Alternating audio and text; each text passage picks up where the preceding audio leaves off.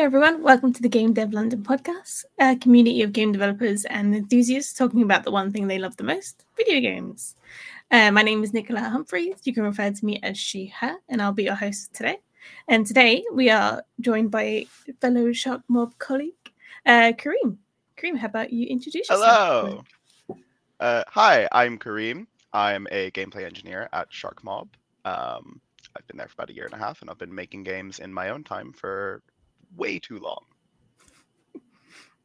Well, welcome to the podcast, Kareem. Um, before we jump into the topic of conversation today, I'll, I'd love to throw an icebreaker question your way, uh, just so that the audience can get to know you a little bit better, so we can have like a, a nice chill vibe throughout this episode. so, uh, my question to you would be: If you had to be part of any video game universe, which would it be, and why? Um, See, I I want to be really practical and be like a peaceful Minecraft server. I think creative would be too too safe. I want some limit, but like I'd want, you know, freedom to just do. You can make Doom in Minecraft. You can, you know, you can go everything. I garden. I have fun. I do all that. I could just go wild. You know, it's tempted to say, "Oh, GTA," but like realistically being in the GTA universe, I'm like working in an office and then you know, wild things happen and I'm probably dying a painful death. So let's stick to Minecraft. well, at least with Minecraft as well, you can make a one-to-one scale of like Sweden, which I think I think has been done before. Which is I think people have sweet. done that. Yeah, yeah, yeah. Mm. You can just make anything you want. Have fun. Go wild.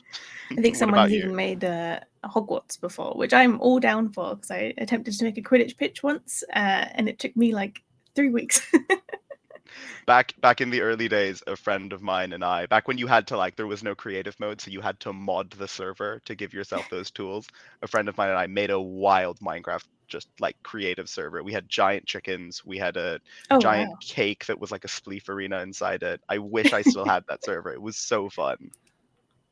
Yeah i mean like even with minecraft uh, today you can do weird and wonderful uh, mods to it. So i think my favorite so far has been like Stone Block, where you're just in a cave and then you just use all the different engineering tools. Oh, I haven't seen that and... one. It's like Skyblock but cave. Oh, maybe that'll get me back Skyblock onto Minecraft. Caves, yeah. Still yeah, have um the Chaos cubes. I believe that's what it's called. Chance cubes. Oh, you just cool. mine it, and then a giant house appears, or hundreds of creepers. It's it's really it's a really a chance. oh. But um, Speaking of engineering in games, that is going to be the topic of our conversation today. What a segue! Yay! so, um, from searching online, uh, game gameplay engineers, according to Indeed, are usually those who create softwares uh, and programs that run the games. So, I'm curious, what would be your definition as a gameplay engineer yourself? Um, I think for me, when we talk about specifically gameplay engineering, we're focusing more on the player experience. And uh, funnily enough, that means we make mechanics and systems not for players to use, but for designers to use and uh, for engineers to use to kind of hopefully move towards what we want the players to be playing. Um, but uh, it's it's game development. Half the time, the player teaches you what you should be doing, and half the time you're flying by the seat of your pants and not knowing what the hell you're doing, and then hopefully something cool comes out. but I would very much describe it as the equivalent of front end to, to games. Nice. And um, there's usually a lot of different programs that go into being an engineer or the that engineers have to use themselves and um, on a surface level, some people might not know the difference between engineering and programming because there's quite a few similarities between them. So I'm curious, what are the differences between engineering and programming? Well, I think this is one of those like really big semantic debates that people get caught up on. And I think the important thing to start off with is that in terms of functionally what you're doing moment to moment, probably not much is different. Um, at the end of the day, a lot of what I'm doing is programming, and a lot of what I'm doing is planning out the system and the gameplay and trying to translate what we want to happen in game to actually code that makes it happen when you press the button. Um, so in that sense, not much is different. But when we start talking about sort of engineering in general, I think that leads us to thinking about the system more holistically. So it's very easy to to program a single mechanic to be like, oh, I can jump when I press spacebar, but you could do that a thousand different ways, and in in an ideal, and this is a really simple example, but in an ideal world, you have a physics system, and then your your jump mechanic interacts with that physics system. So it's more about building things that work together um, and are efficient and don't tank the performance and uh, work. Um, nice, and, and, and like I presume as well with like so many people accessing different parts and changing uh, how softwares are used, it's, it's a good thing to make sure that it's easily accessible for, for any different department that is accessing that, that software or tool that you're uh, you're making essentially. Yeah, exactly. And um, again, I personally, I, I think it's one of those things where I think semantically a lot of people who are programmers or developers really are engineers at the end of the day. What you're doing is you're you're you're building a you're building systems that work with each other to to make in our case gameplay to make something that's fun to, to interact with and to play with um, so i think it, it there isn't i worry that people often get behind this like horse of like oh i'm an engineer i'm not a programmer um, and programmers will be like i'm a programmer i'm not a coder and i've been guilty of falling into that trap before so um, in reality we're all learning, we're all growing, and we're all building something. And um, I don't know. I just think that's that's it's about how you approach the the problem at hand. No, that makes sense, and I feel like uh, I feel like that programming is almost a a foundation of that, and then engineering and programming specific career paths. That's, that's when you like split a split apart mm-hmm. into the different like niche categories and exactly. then branch yeah. into further stuff like engineering for gameplay or engineering mm-hmm. for transportation or construction, just like stuff that might be away from uh, game development itself. Yeah, but, uh, sure. Yeah. And um, also, I think when it comes to any sort of software engineering, um, people come at it from a like people come into software development from so many angles. You have people who come in from sort of creative arts computing and then you get also people who've come in who, who've just done math. They've done math their whole life. They've never written a line of code. And now they're going they're using software development to do mathematical proofs and the, to because their computer science and math are now becoming super intertwined. They have been forever obviously but um they're getting they're pushing each other further um so i think it it it is it is interesting when you start looking at other industries as well. Um, a lot of people make the comparison of like programming is to engineering what a mechanic is in like motorsport to an engineer in motorsport. Um, I don't know how good of a comparison that is, but that's one I've heard thrown around. I feel like that's a, a, a quite a clear way of understanding the differences between the two. Um, different roles because I feel like even though I'm not into motorsports, I could feel like I can sort of understand that. Um, yeah, there's obviously comparison. a huge knowledge base and tool set that's shared among both, um, but they're both specializing in different things. They're both focusing on on different uh, different aspects of. It's at the end of the day, it's problem solving, and they're both focusing on different different problems to solve. Mm. No, exactly. And um, speaking of like engineers and different uh, career paths, uh, what do you feel like are the differences between engineers in game development compared to other industries? For example, like what we mentioned with construction, transport, uh, and sciences. Well, I I think what's I think what's really specific is when you're talking about engineering, you're talking about building, you're talking about construction a lot more. Mm-hmm. Um, mm-hmm in all aspects, from software to uh, to civil engineering to mechanical engineering. You're talking about using tools and systems that you know work together um, and combining them to give you uh, an optimum result. I'm, I'm I'm being very like esoteric here. How do I bring this back? Um, like you have you ever seen those videos of um, people using Lego and making like giant hydraulic presses and uh, axles that that have enough torque to shear a um, to shear a steel axle and uh, axle sorry so, um, like little engineering projects out of Lego and Technics bricks and motors. Um, and you see them pro step by step add complexity to it to make it stronger and to make it more powerful. And every time they reach a certain power threshold, it breaks. So then they they up the durability to fix that break, and then they it's it's that back and forth of increase strength or increase power output, make system stronger, repeat, and then you end up with a giant machine that squeezes a banana in half, um, or that cuts a banana in half, made out of Lego. Um, so I think that's the main similarity. Obviously, the differences are the tool set you're given. Um, hmm with mechanical engineering, you're working with. Uh, I don't know much about mechanical engineering directly, but um, my understanding is, you know, you're working with lots of physical components. You're working with lots of um, pistons and uh, axles and engines. Uh, they're driving a car. They're running a car. Whereas in software, you know, it's it's code, it's design patterns, it's programming patterns. Um, and I I wish I knew more about other other industries on that, but I think it's the same kind of process that's applied across the board. Nice. Yeah, and like uh I know little to not much about programming and engineering, and the thought of programming uh, makes me want to cry because I'm just not Mhm. very good at it.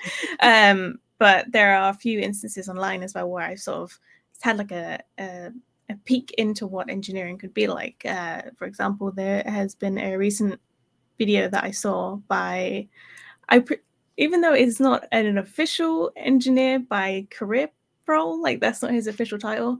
Um, I would say Michael Reeves is sort of like an engineer. Oh, Michael Reeves is awesome. Michael Reeves is an engineer. Hell yeah, he's amazing. Michael Reeves but there was a he uploaded a, a video recently Is this the about boxing one? it is the boxing one. I just And- saw it. and it's very interesting watching him program these sort of uh, softwares attached to machines that he's built out of wood, where he strapped friends uh, to planks of wood and made them into life-size Rock'em Sock'em robots. It was amazing. And if like, you "Oh, haven't okay, seen can- it, everyone go watch it. I haven't laughed that hard in a really long time. Um, Uh, yeah, that was just fascinating to watch. but I think like to use that there's because Nile Red's in that, and Nile Red is another. He's a he's a chemist, and his his YouTube channel is great. He'll make like grape juice out of latex gloves. It's insane. Um, and he it's the same i think it's the same process where it's like he'll be he'll be in that person he'll go oh this chemical reaction failed it didn't work out the way i needed it to so i'm going to redo it with all of these changes to see if it works um this time and that's the same application and with with michael reeves especially that video in particular um he he is the first person I've seen on YouTube who really exemplifies the pain of engineering. Of like, I spent five days doing this straight and I didn't sleep and it doesn't work. Oh God. it's cool. I fixed it using eight more days of hell. Um, he's really good at that and he doesn't get into the sticks of, of, of what he's doing and why, which um, for me, being entertained is awesome uh, another person who's really good at that is Stuff Made Here. If you haven't seen Stuff Made Here, look at Stuff Made Here. Everything he Mhm. makes is fantastic. yeah, I think having that sort of resource where people can look into what engineering and programming is like without having to search up and go through hundreds of thousands of just like tutorials of this is a piece of code, Mm. this is a string sort of And thing, and have Not to yeah, not to rag on tutorials, especially for No, anything yeah. more more we we joke around a lot in in programming that if you're doing it yourself, unless you're the first person doing it, you're doing it wrong. Like someone else has done it eight times over probably better than you've done it has uploaded an open source library and you can get their code on github and you can analyze it. And that's going to speed up your workflow. Um, oftentimes oftentimes in my own projects in my own game development i'll sit down I, i'm in this trap right now and now because i'm halfway through it um, i want to get out of it and i want to to completely simplify the system i'm working on for my own project um, which is the simplest it's pathfinding in a 2d platformer right? But the moment you want your characters to jump it becomes so much more difficult of a problem.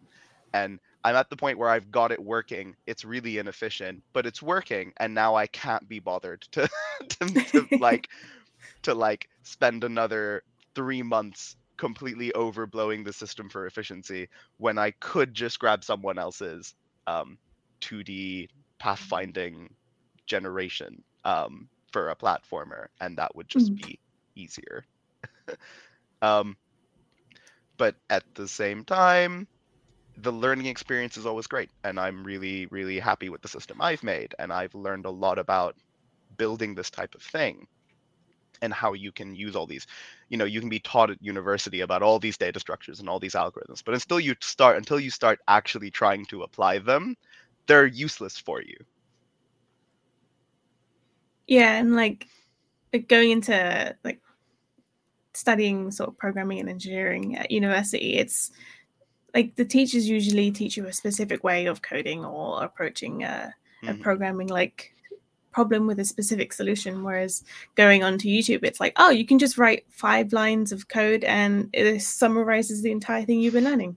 Uh, like there's, I, I, I would hate to show any engineer the code that I wrote uh, in my projects because it is just. i would hate to show better engineers the code i have written for my projects but also if it works that's all you need if it It's if true. it, if it works that's all you need um, and i think that is no more true than in games uh, like a really really i think a really good game example and it's uh, even better because tom francis has uploaded every single thing he's done for gunpoint at least as a devlog. But gunpoint is fantastic because there's no single system in gunpoint that is overly complex at a at a programming level. Um, it's really simple at a programming level. And that is that's great because you can um, and you and for context gunpoint is a is a little platformer um, crime heist game where the the gimmick for lack of a better term is you can rewire the buildings you're robbing so you can rewire a button to open a door that's otherwise locked or you can wire a light switch to a socket that shocks a guard when it's pressed and that means you can eventually get guards to knock each other out across the levels using the re- by rewiring the systems and stuff That's interesting. and it's it's a great game and he has logged he has written about everything he built for it. Um Mm. so uh, that's that's one of those major sources of inspiration i think um, and motivation. If you're trying to make something if you're trying to actually make something and at the end of the day he describes it as the system it works. Is it complicated? No. Could it be better? 100% but it works. It it doesn't slow the performance down and it makes for fun gameplay and it means he got the game out on his schedule. Um, don't quote me on that. He might have been delayed a year but i don't know. But he got it out and that's the important part. Yeah and like um i with with programming as well uh, with these sort of like I wouldn't say like simplistic ideas but um very not AAA games. Mm. Uh, the perks of having something like small is that the performance usually runs quite well. Uh, and with engineering and programming, because you say that there's always like code that you can improve upon, uh, it's very noticeable when there's a, a smaller game out there that hasn't really been optimized for gameplay, Mhm. even if it is single player. Yeah, and um, it's really sad as well because sometimes those games you you play them and you go, wow, this would be great if it didn't spike every every five seconds because um, that's where my game is at the moment is trying to trying to like playtest it. It's like ah, every time a character wants to repath it, it lags on my incredibly beefy computer. It lags for a second because it's doing way too much math at that moment. um, because I have not optimized it even remotely. So that that that becomes an engineering issue. Now it's like okay if i am going to take this system forward i now need to rebuild the system with a much stronger foundation um, and at the end of the day that's what that's what iterative development is. It's building and rebuilding. Um, Mm. i'm not quite sure who said the quote. I think it's george r r martin where he says writing is rewriting for him where it's this idea that you can write a character, put them on a direction, and then they have an ending.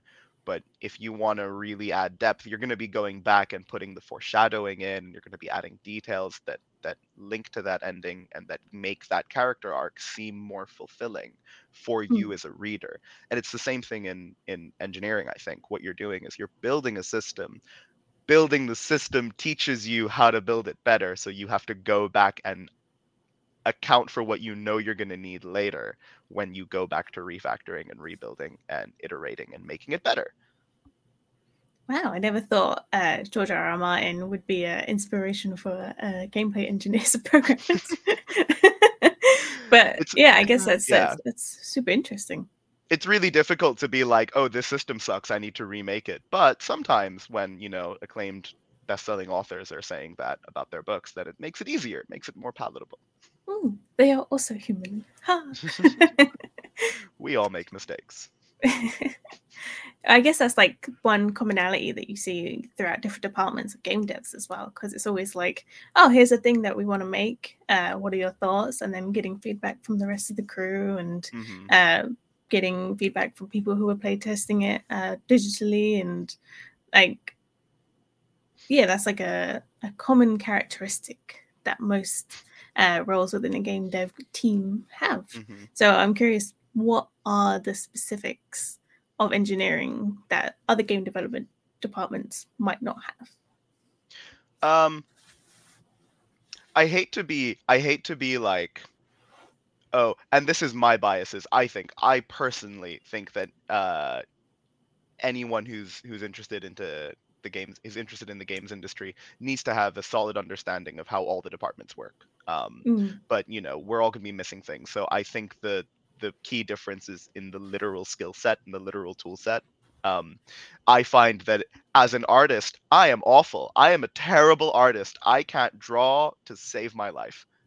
I really can't. My literal technical ability with a pen or a pencil in my hand and a piece of paper is not good um, i have not built up that skill set i have built up a decent skill set understanding um, code, specifically the, the the languages and the workflows that I'm used to, and understanding data management and algorithms. And uh, there's a quote. Oh, I can't remember his name for the life of me, but there's a quote that is that all programming is is getting one set of one input set of data and converting it to an output of data. Um, and what you're doing is you're trying to make that conversion as fast as possible, uh, and using as little memory as possible. Um, so I think that when it comes to engineering, it's that literal skill set that is the the difference. Uh, I think designers, for example, have a completely different set of uh, set of skills. Um, we talk about edge cases a lot, right? And I've noticed that designers tend to end up with a completely different list of edge cases uh, that engineers come up with because the engineer is going like, hmm, this piece of data might not be loaded at this moment, so it might crash. Whereas the designer is saying, ah, yes, the player might not be where we need them to be at this exact moment, um, so we need to account for that and and kind of steer them in that direction, or otherwise force them in that direction. So again, it's a it's a set of skills. It's a it's a tool set, if you will, um, on how you approach the problem.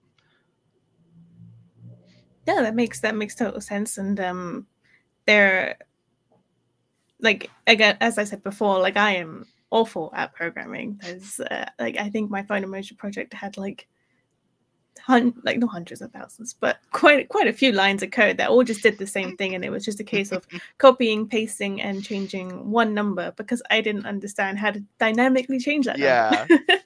um so yeah like you said it's it's it's specifically about skill sets and going into different uh roles but knowing those skill sets that make you a good gameplay engineer or uh biomedical engineer or even if it's not to do with game dev Hundred percent. That is like that's key. And I also think that knowing your limits, knowing your your boundaries, I think I try my best, and I'm sure I could be better at it, but I try my best, especially at work, um, when discussing a mechanic, uh, to to approach it from the angle of a, and this is an important skill set across the board in game dev, especially at the at AAA or I say AAA, I mean really at any project that that is requiring a team effort that's not like a personal passion project um, Mhm. making the game that you're trying to make as opposed to making the game that you specifically want to play um, i i don't really play many horse simulators or farming sims.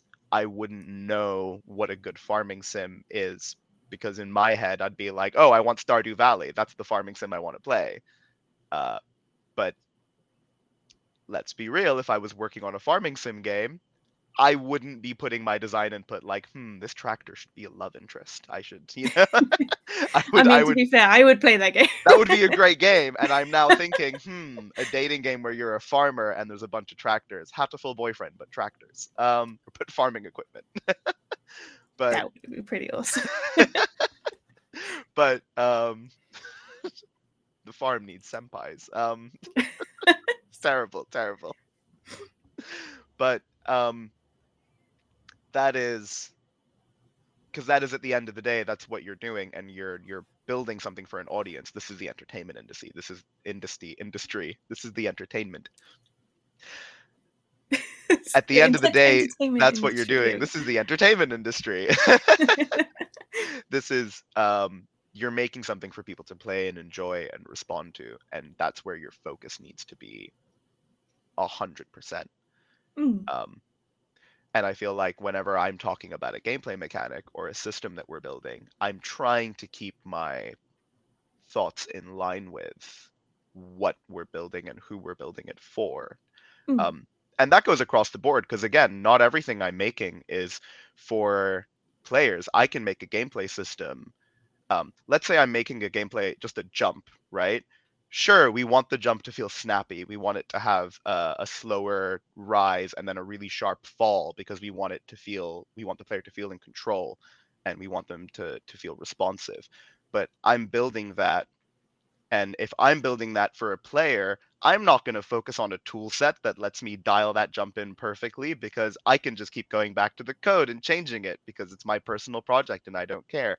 If I'm on a bigger group, what I really need to do is make a little tool, make a little system that the design team and the QA team and the art team can then work together around and really dial in that what what that action looks like and then uh, give you all the effects and the sound effects and all the visuals and all the animations that tie that together. Um, so again, it's not just about thinking uh, about the sure we need to think about the player all the time, but we also need to think about who we're building something for. If a designer's working with what I'm making, then it needs to be made in a way that the designer can can interact with it nicely and well and efficiently. No, that makes total sense, and uh, I can almost, I can, I, I can see similar things in design work as well. Like we can make game design documents where we're designing for the player and not designing on stuff that we want to make. Mhm.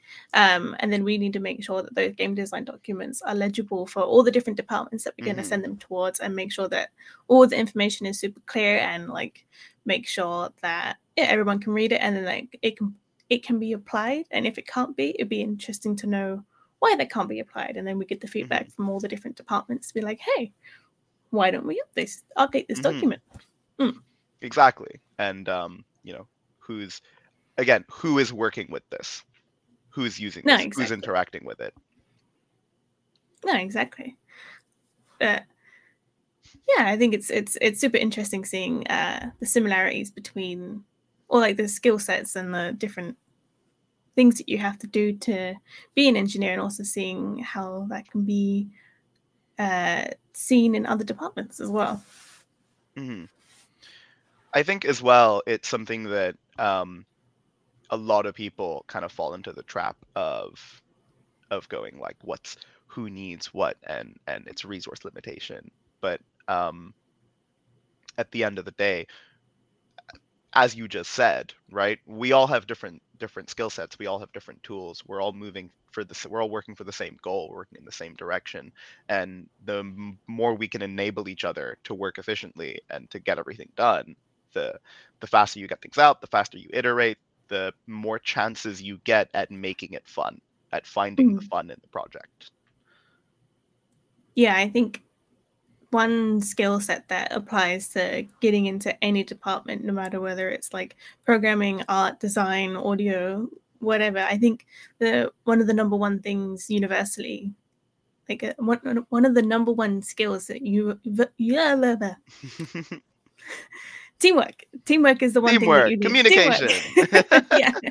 That's that's what everyone needs within a, a group whether it's a making a small indie game or something on a AAA mm-hmm. level, uh, that's the one thing that you need because then you can you can know how to apply that knowledge to everyone and you know how to talk uh, just creatively while also being like get providing correct feedback and not being like mm-hmm. biased with information or anything like that.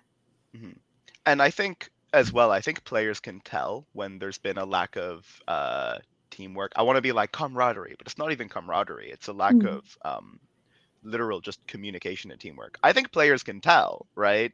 You can you you might not be as clear as like, oh, they didn't communicate while working on this project, but you can you can tell when you're playing something and it feels it looks great to play, but it doesn't feel great. You're not as a player, you're not feeling like you're in control.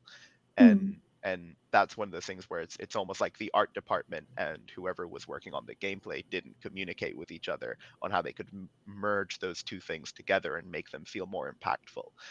Um, you know i think players can tell. I think we need to respect players to to that extent uh, because at the end of the day i don't think they're going to be like oh i know they didn't communicate but they'll be like this is boring and turn it off and go put on something more engaging um, yeah like i feel like there's like i've even played games uh, where I felt like there is a game there that I, I could really enjoy, but there's something holding me back, and I feel like it almost comes across that the game developers didn't have fun when they made it, mm-hmm. so therefore I'm not having fun when I'm playing it. Yeah, um, you know, you're like, there's something here. I don't know what it is, but there is mm-hmm. something. Yeah, exactly, and it's it's always good to know just like even after a game has come out and like there's no articles being like this workforce is not great. uh, so when you play a game and there's no information out there saying that there's mm-hmm. been like crunch or bad work environments, it's like, oh, okay, so they actually did have fun and had a yeah. good morale while making this game. So that's the worst is when the worst is when you play a game and you go, this is an amazing game, and then it comes out a month later that everyone toiled blood, sweat, and tears for for eight hours, uh, for like you know, twenty hours a day eight days a week for the last year. Um, and you're like, oh, oh, oh no, what have I done? Why have I? Yeah, it's this? that moment where you just want to open the front door, get on your knees, and go, no, I'm sorry. I'm past the two hour Steam refund window. if I bring it back to game, I won't get a full refund. Fortunately, fortunately, I've seen very instances of that being made public and that mm-hmm. happening mm. um and then there not being you know repairs and i don't even mean repairs but moving in the right direction uh mm. I think that for the most part i think as well with games in particular it's such a huge upfront investment and it's very difficult this is a passion industry there's very few yeah. people working in this industry um who don't want to be here because let's be real across the board the pay is probably better at other industries um like I, I I'm not sure how this goes too much for art and design. I've heard uh, artists say similar, but I know a lot of engineers who uh, who have left games and are getting way more compensation. So no, everyone mm. who's working in this industry really does care and they throw themselves into these projects. Um, and that's fine. That's there is nothing wrong with that. Um, I'm totally not biased at all. But mm. um, but we do really throw ourselves in and we're working and we want to make something cool because we we like this and it really can be that simple no, um, yeah, that makes total sense. And it's like, even though other uh, industries might be paying more, might be paid more, we are getting rewarded more for exactly. like outcome and like just seeing other people enjoy the stuff that we're making. So, mm. if also, anything, other industries, we are more rich in emotion.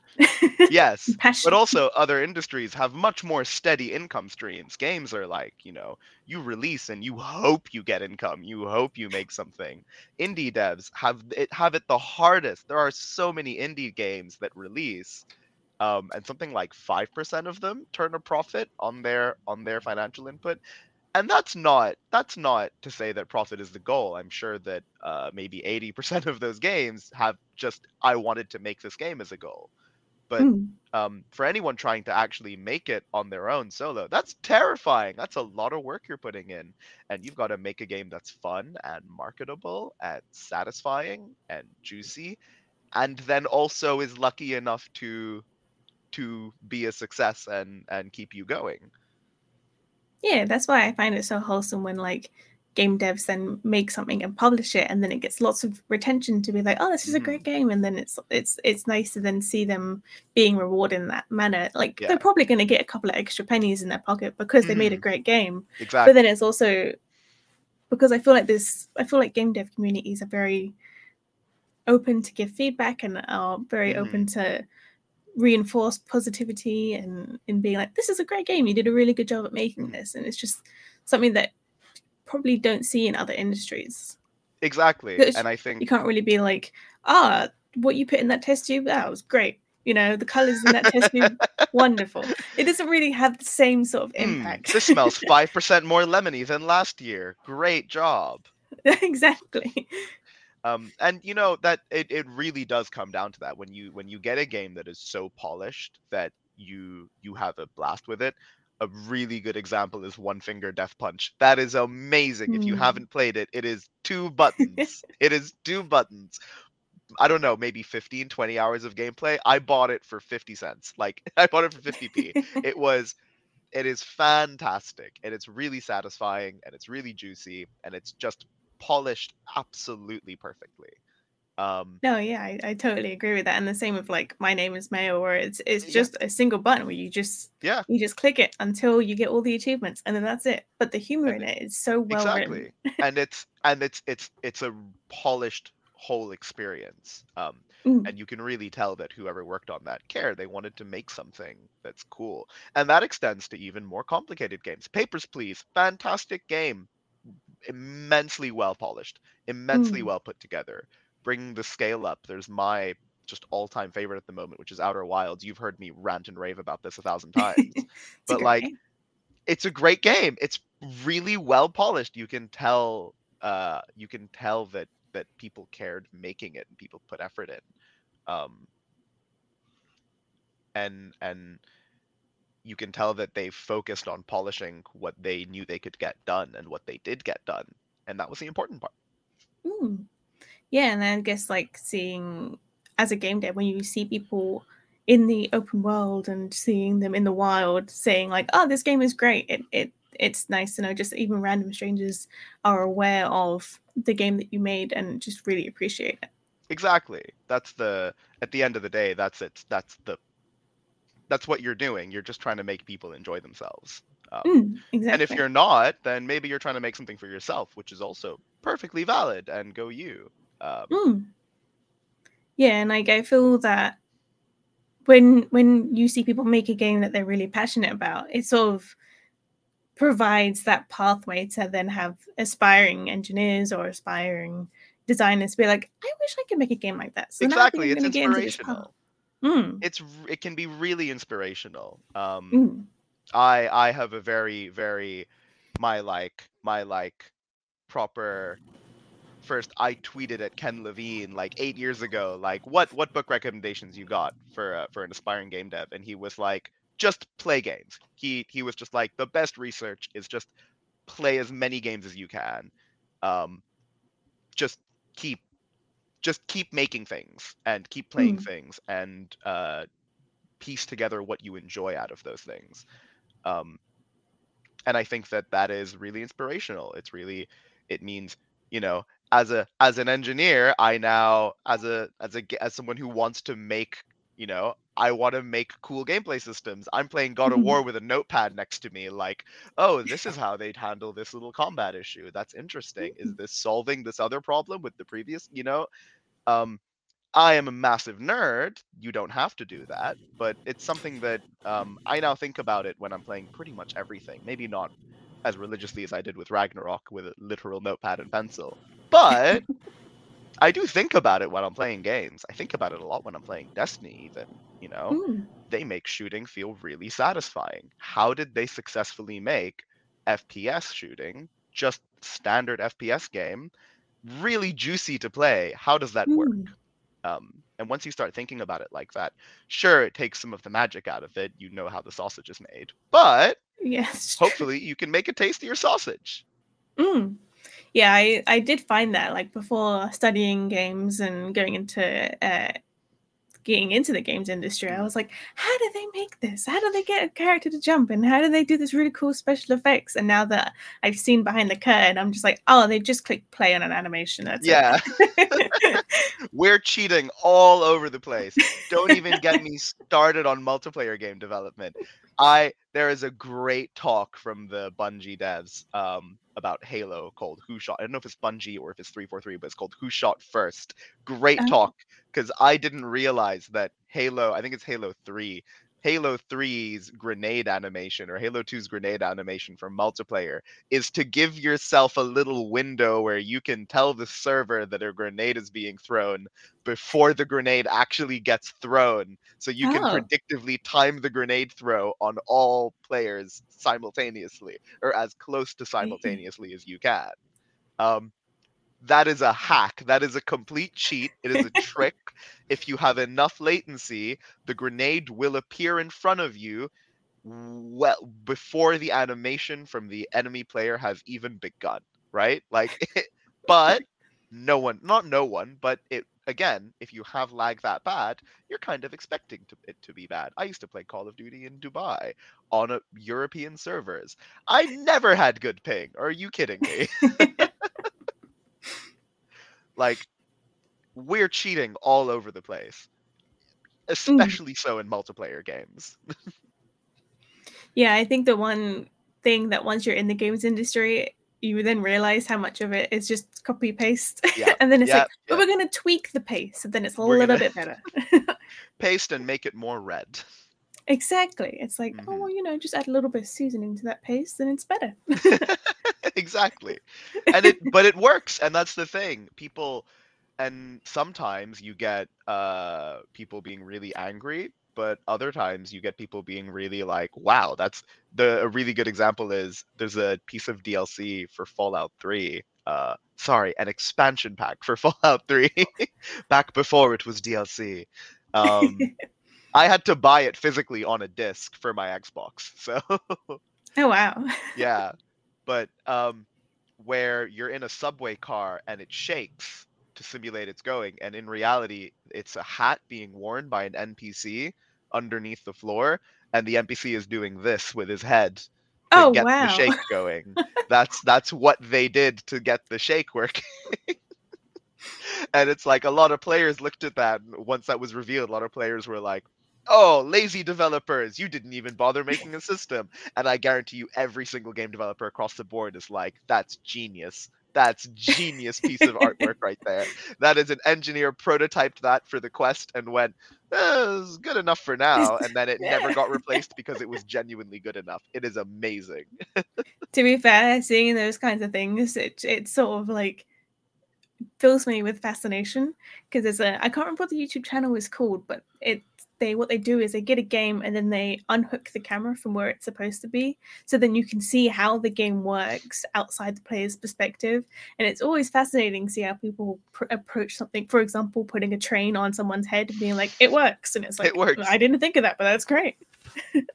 and that stuff is all always across the board that is all great research really if Mm. you're if you're even remotely interested in game development and if you think it might be for you that's really good. Like throwing yourself into how we make games is really important right? Mm. um, there's a lot of people who talk about wanting to make games and talk about getting into it but this is not easy work. It is not easy. It is fun and it's great and don't get me wrong i wouldn't trade it for anything but it's it's difficult and it it takes a lot and Mm.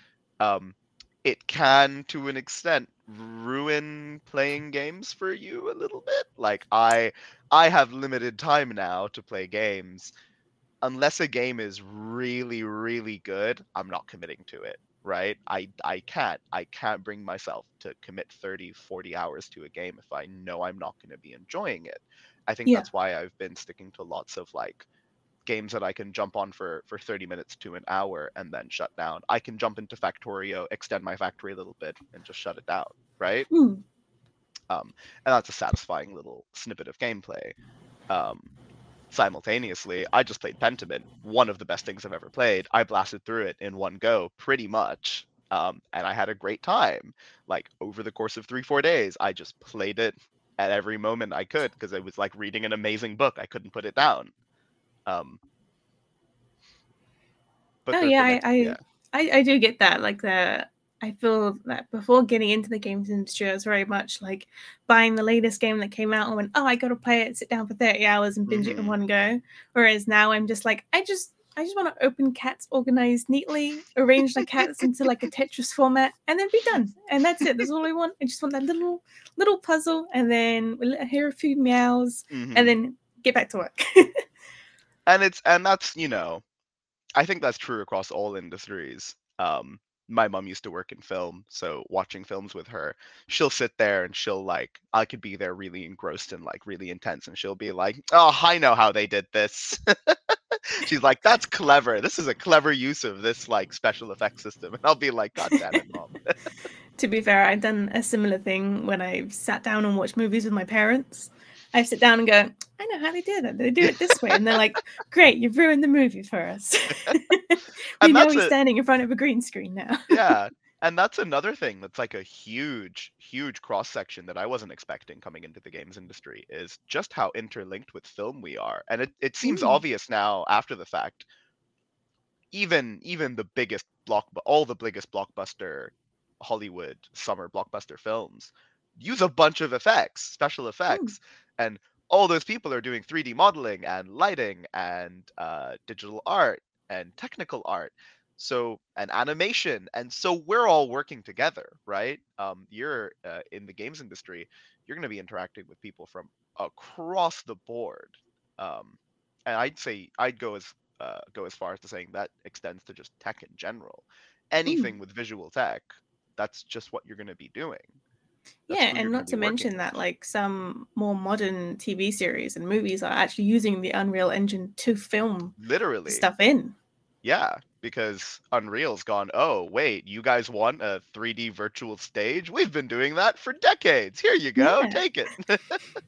like watching how the Mandalorian was made, it was literally a case of we've built this pre-made uh in like environment in the Unreal 5 engine and we're just gonna put it on like this LED screen and you're just gonna act in front of it. And it's like, oh that's that's a really fascinating way of doing that, and that's really smart. and it works. It works. Hmm. And I would like to hope that it saved a bunch of money. Um, and watching The Mandalorian, I could never tell in season one the scenes that had a giant LED screen that they Yeah. then did some, you know, post processing effects to afterwards. But it looked beautiful and it worked. And it, Yeah. it, at the end of the day, that's that's all you're doing. You're just trying to make something that is entertaining and fun and works. And like the perks of Unreal as well on like a if you're using it for personal reasons or even if you're using Unity, it's completely free to use.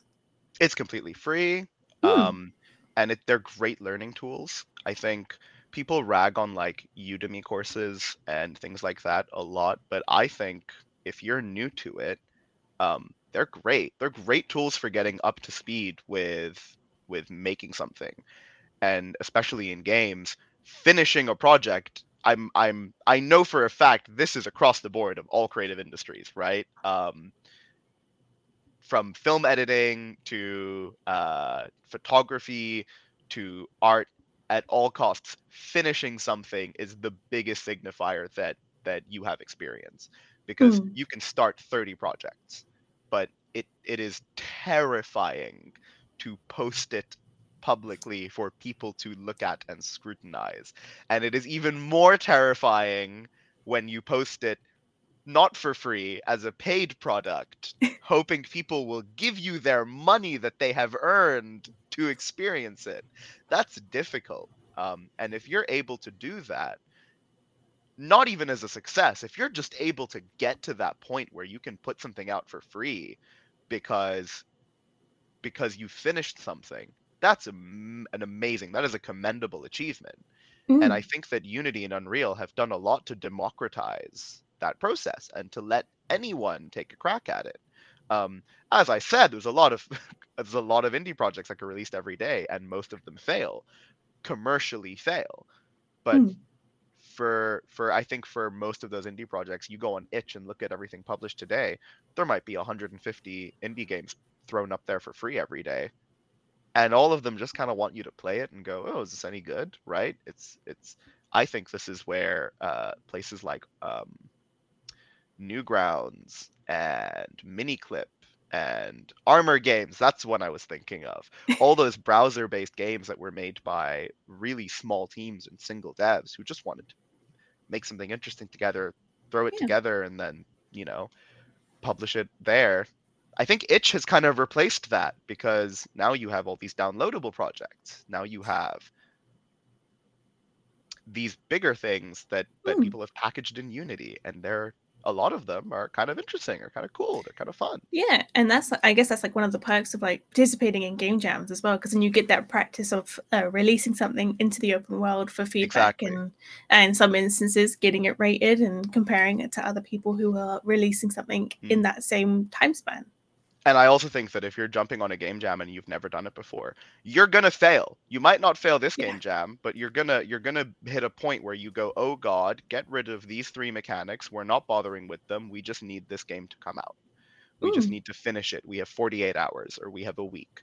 And I think game jams are really really good for that, right? They get you to they get you from nothing to finished thing. It might take you 3 or 4 tries, but you know, persist, keep at it. You're going to learn so much more doing a handful of game jams than you ever would following tutorials online. Especially because because you're doing a game jam and you're time limited, you're probably going to be following some tutorials as well to to make the individual components and then but you're focusing on making a finished thing. And yeah, that, and I feel like game jams as well are, yeah. are, ways to to practice exactly. skill sets. Even if you're not assigned to that skill set outside of the game jam it's always a great way to like practice what you might may not have been able to practice beforehand. Exactly. And um, i mean i've done a few game jams. I've some of them more successfully than others uh, but for the most part every single one of those projects probably pushed me towards being a part of this industry uh, long mm. term. Um, just because, again, it teaches you to focus in, it teaches you to scope, it teaches you to focus on finishing the game. Um, because if you like the game you make in a game jam, if it's buggy, you can always go back and make it better and fix it and and make it a bigger, more finished, complete product. Hmm. Uh, if you're not time limited, if you don't have an, an end date in sight, you're gonna do what I'm doing right now, which is keep going, oh, I could make this a little bit better. I could just make this better. I could just make this a little bit better. And you're never gonna move on.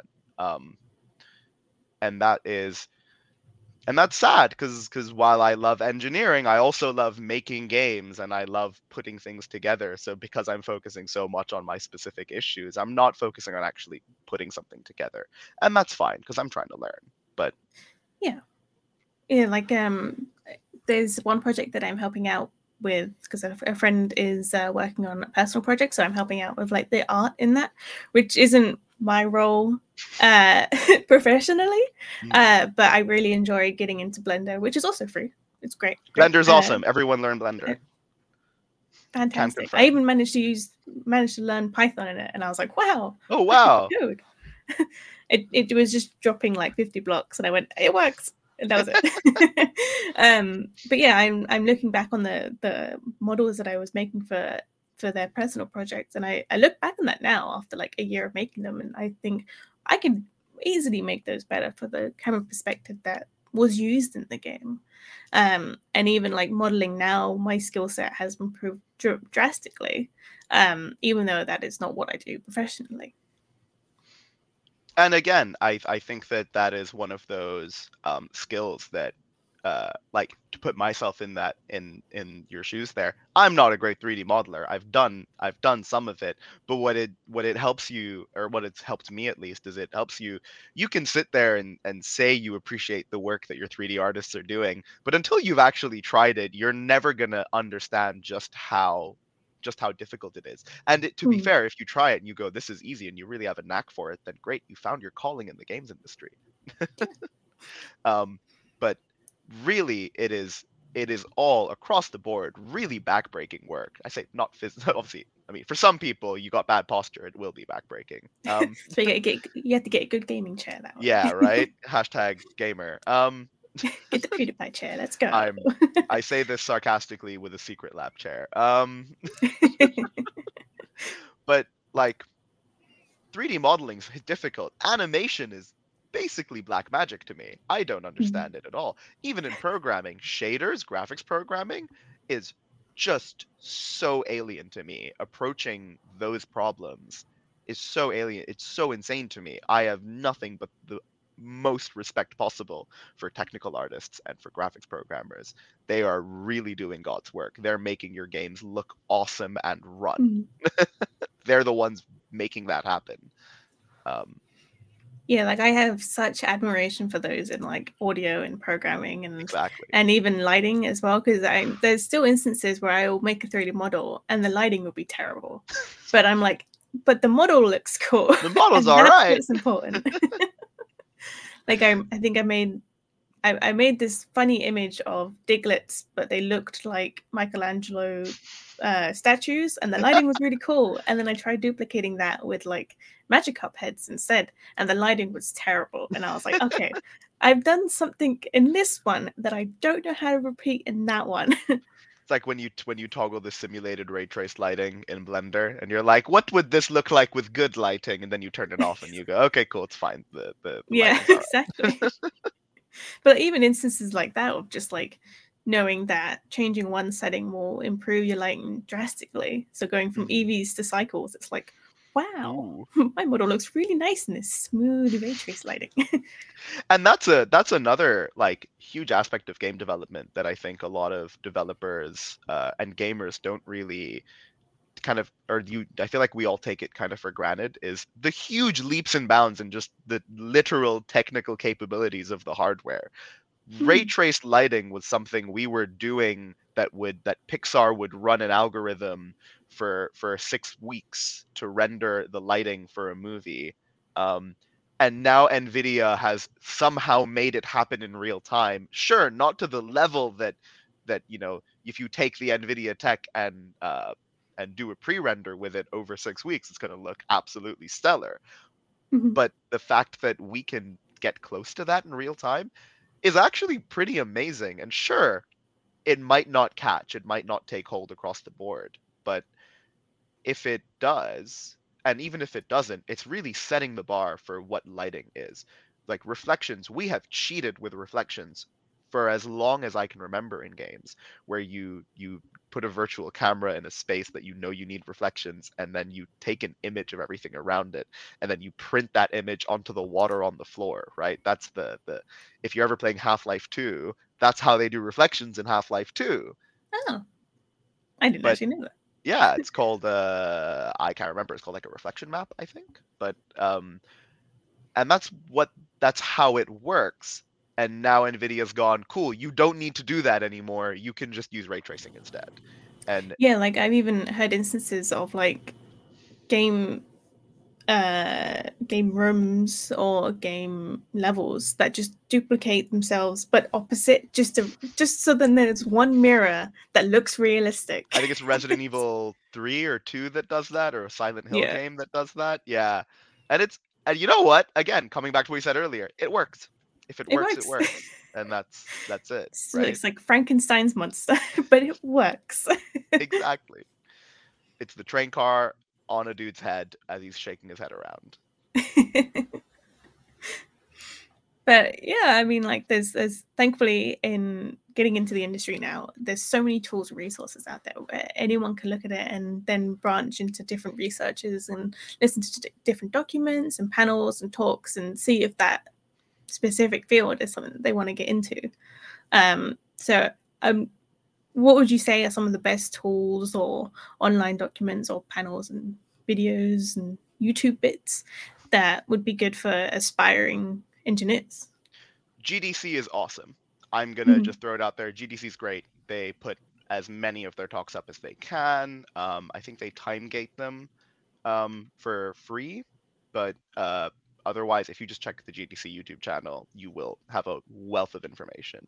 Aside from that, um, I personally take the view that there is no better experience than doing. There's no better way to learn than by making. And I mm-hmm. think that especially in game engineering, you're you're going to start by making something really simple or more realistically you're going to start by wanting to make something really complicated not realizing how complicated it is and then freaking out so i would always recommend take a look at the the try making something simple right i think pong pong is a deceptively complicated game to make. And yeah. it is one that that you can make really badly really quickly or you could make it really badly really slowly or you could make it really well really slowly. Um, and if you make pong badly and then try making pong again you'll probably end up with a much better game the second time round. And i think that really can be the basis for a great game um, one of my first projects that i ever hit export on Unity was Pong. It was a Pong, it was a gimmicked Pong where it was two paddles and it was a three player game where sorry, it was a two player game where one player would control both paddles and the other player would with the ball change direction. And Ooh. I thought that was a fun, simple, stupid game. And then like I I found out a year ago that that someone had done something similar as a single player exploration game where you have a where you like pong you have a ball that you can just change the direction and you need to not hit spikes and you need to ping it off walls properly. And it was a really cool project. And i was like you know what? Props to you. That's a great use. That's a great use of this kind of system. Um, i started on scratch when i was like 10 years old and i played and i used scratch so much um, that just threw me back 10 years. I was like oh scratch.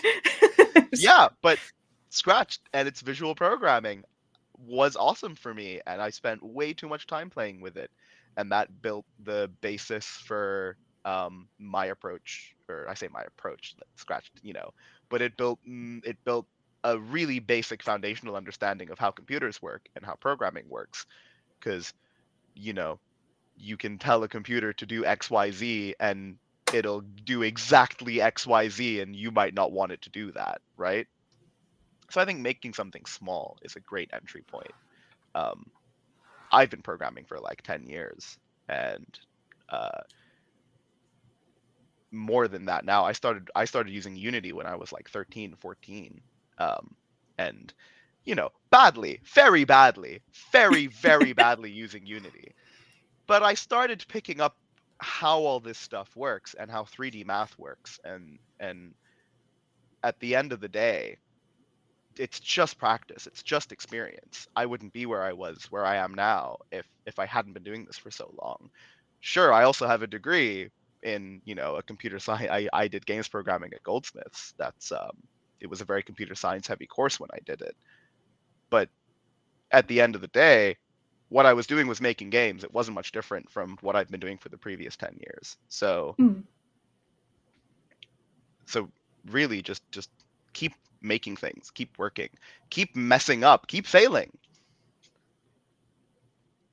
Yeah, I, I, I totally agree with that. Like even during uni, there's so many instances where I would fail, not not a whole project, so I would start again. I, I am like I, I didn't fail university. I just want to put that out there. um, like, but there would be times where I would make a project, it wouldn't work, so I had to start from scratch and then um and and redo it in like a few different times just then i was mm-hmm. happy with the product and made sure it worked uh, maybe I might have cried a couple of times during in between because I was really bad at programming and I still am.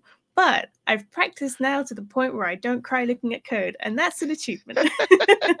that's a that's a feat in and of itself. I'm not quite there yet. exactly.